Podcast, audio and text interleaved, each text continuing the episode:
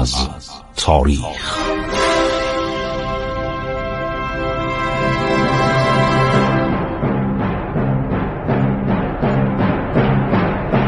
کاری از گروه جوان و اندیشه رادیو جوان.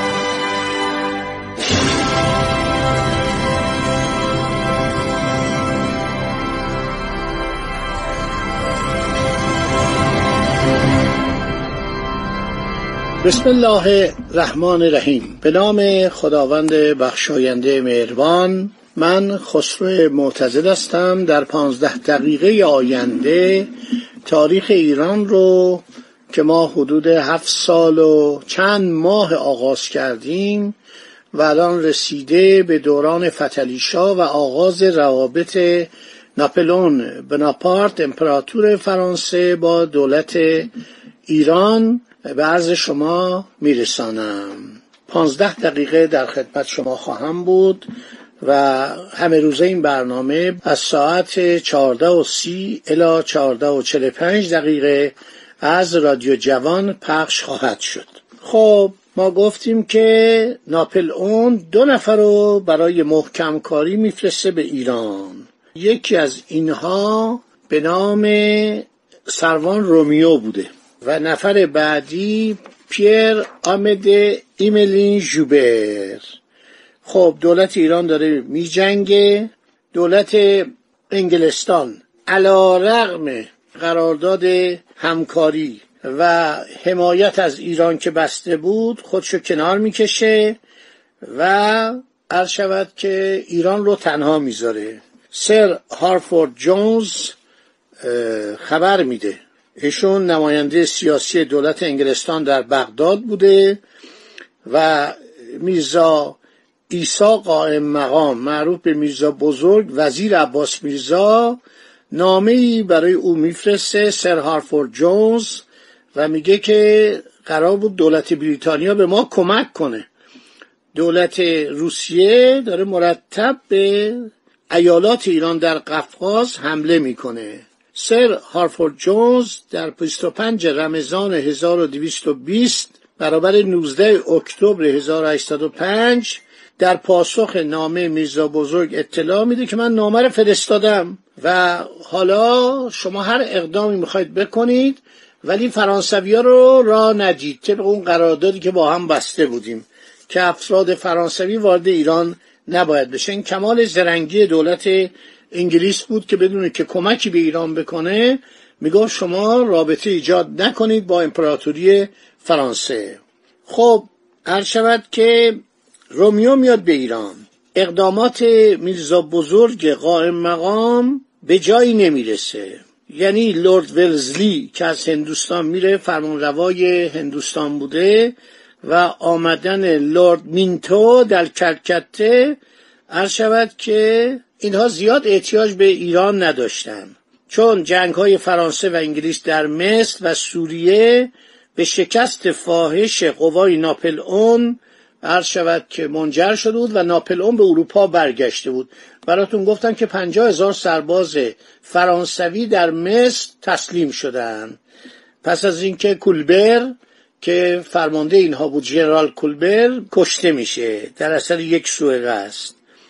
بنابراین دولت ایران حتی محمد نبی خان قزوینی که اموش کشته شده بود محمد خلیل خان قزوینی در حوادث سفر به کلکته براتون گفتم که اینا کلاغا رو می‌زدن این نفرات ایلچی ایران پرندگان شکار می‌کردن هندی ها اعتراض کردن و در جنگی که اتفاق افتاد بین سربازان محافظ سفیر و نوکران سفیر خود سفیر کشته شد. حالا برادرزادهش محمد نبی خان رو میفرستن به کلکته و بمبئی که خواهش رو تمنا کنه. انگلیسی ها توجه نشون نمیدن. چون می‌گفتن دیگه الان ناپلون که از مصر برگشته از سوریه برگشته ما دیگه احتیاجی به ایران نداریم.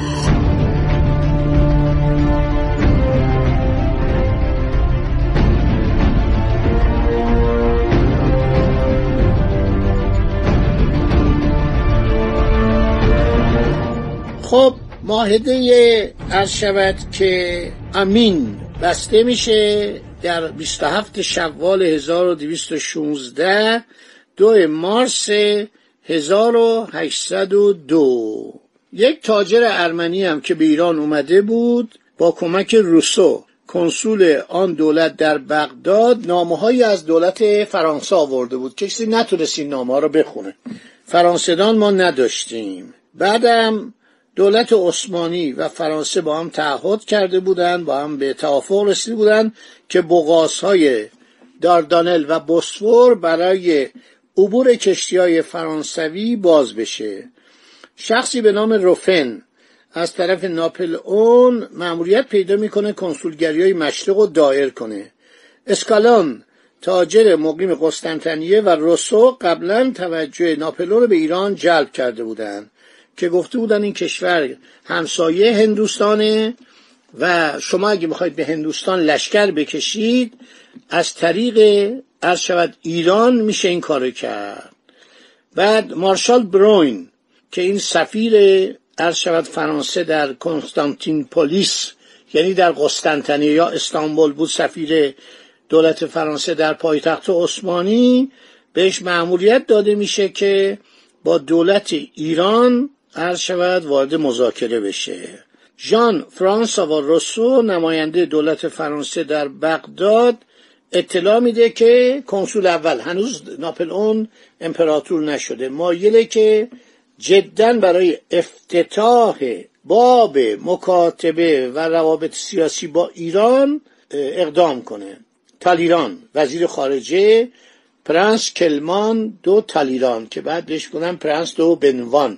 الان نامش هم توی کاخ گلستان تهران هستش. روسو عرض شود که سعی می‌کنه که با ایران رابطه ایجاد کنه. بریتانیای کبیرم که به درخواستای کمک ایران علا رقم اون قراردادی که بسته بود میگه اگه می‌خواید من به شما کمک کنم بنادر دریای خزر رو به من بدید جزیره هرمز رو به من بدید بوشه رو به من بدید در خلیج فارس که من به شما کمک کنم. فتلیشا در نبرد عرض شود ایروان در سال 1219 میشه 1804 نامای امپراتور فرانسه رو به وسیله دو نفر تاجر ارمنی دریافت می‌کنه. ناپل اون به برقراری مجدد روابط دوستانی که از زمان صفویه قطع شده بود میان دو کشور اشاره می‌کنه و میگه ایران و فرانسه دو طرف به سرزمین روسیه حمله باید بکنن. فتلی در مقابل این پیشقدمی دولت فرانسه نامه‌ای به وسیله مارشال برون سفیر فرانسه در استانبول به ناپل اون ارسال می‌کنه و در این نامه میگه که عقد قرارداد اتحاد با دولت ایران ممکن است راه لشکرکشی به هندوستان را برای امپراتوری فرانسه باز و تعمین بکند. و یا لاقل خاطر انگلیسی ها را نسبت به مستعمرات آسیاییشان نگران کند. بنابراین فتلیشا دیگه اون آدم اول سلطنت نبود حالا یه مقداری موقعیت استراتژیک که ایران رو در میافت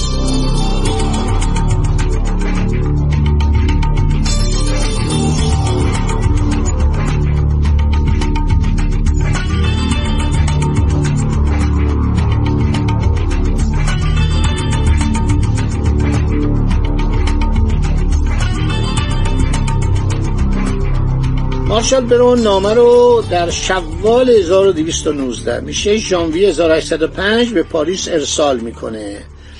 دولت فرانسه همونطور که گفتیم دو هیئت رو میفرسته. یکی به ریاست آمد جوبر که ماجراشو براتون گفتیم که اینو در بایزید به تحریک انگلیسی ها با اون حاکم بایزید اینو والی بایزید اینو توقیف می‌کنه. چهار ماه زندان میندازه اذیتش می‌کنه و این بالاخره رای پیدا می‌کنه و خبر میده به عباس میرزا. نامش به دست عباس میرزا می‌رسه و عباس میرزا اینا رو تهدید می‌کنه والی بایزید و اون موقع وبا افتاده بود. وبا و بعدم تا اون افتاده بود به اون سرزمین ها اون والی بایزید هم میمیره. جانشینش جوبر رو آزاد می‌کنه. جوبر در زندان بایزید بود سوان رومیو داشت میاد به طرف ایران. هر شود که اینا حرکت می‌کنن به طرف ایران. یعنی ابتدا رومیو می‌رسه جوبر هم که عرض شود مدتی زندانی بوده وارد تهران میشه متوجه میشه که رومیو مرده. بعد از یه 20 روز زندگی در تهران مرده.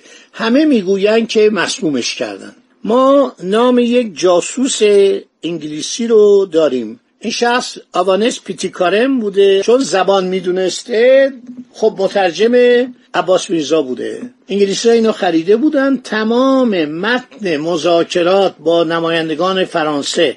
چند نفر بودن می اومدن می رفتن جوانن اسکالن همه اینا رو خبر میده به عرض شود سر هارفورد جونز که این سر هارفورد جونز بعدم سفیر میشه در ایران. خیلی آدم مرموز و عجیبیه. زمان لطفعلی خان زندم اومده بود به شیراز.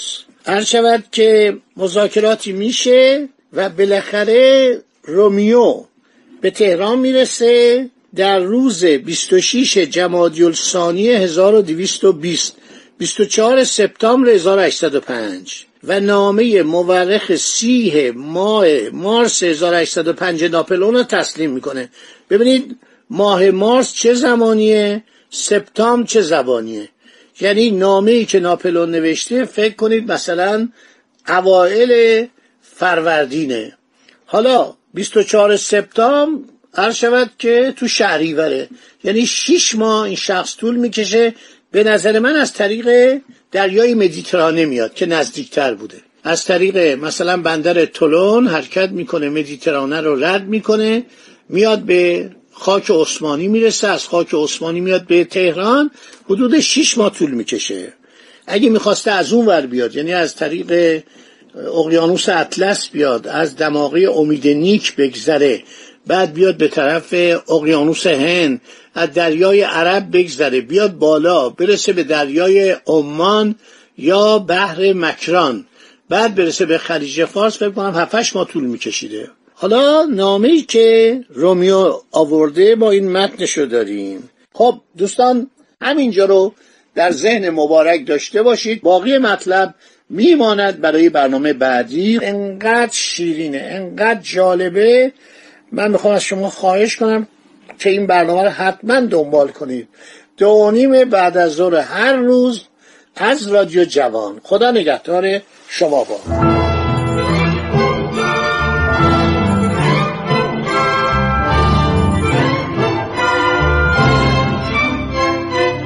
عبور از تاریخ.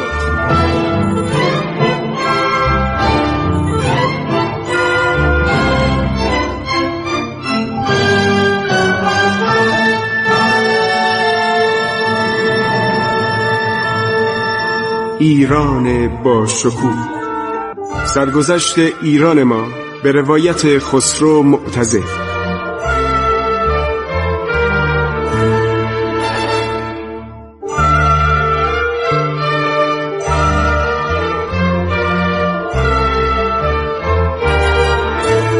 عبور از تاریخ. با رادیو جوان.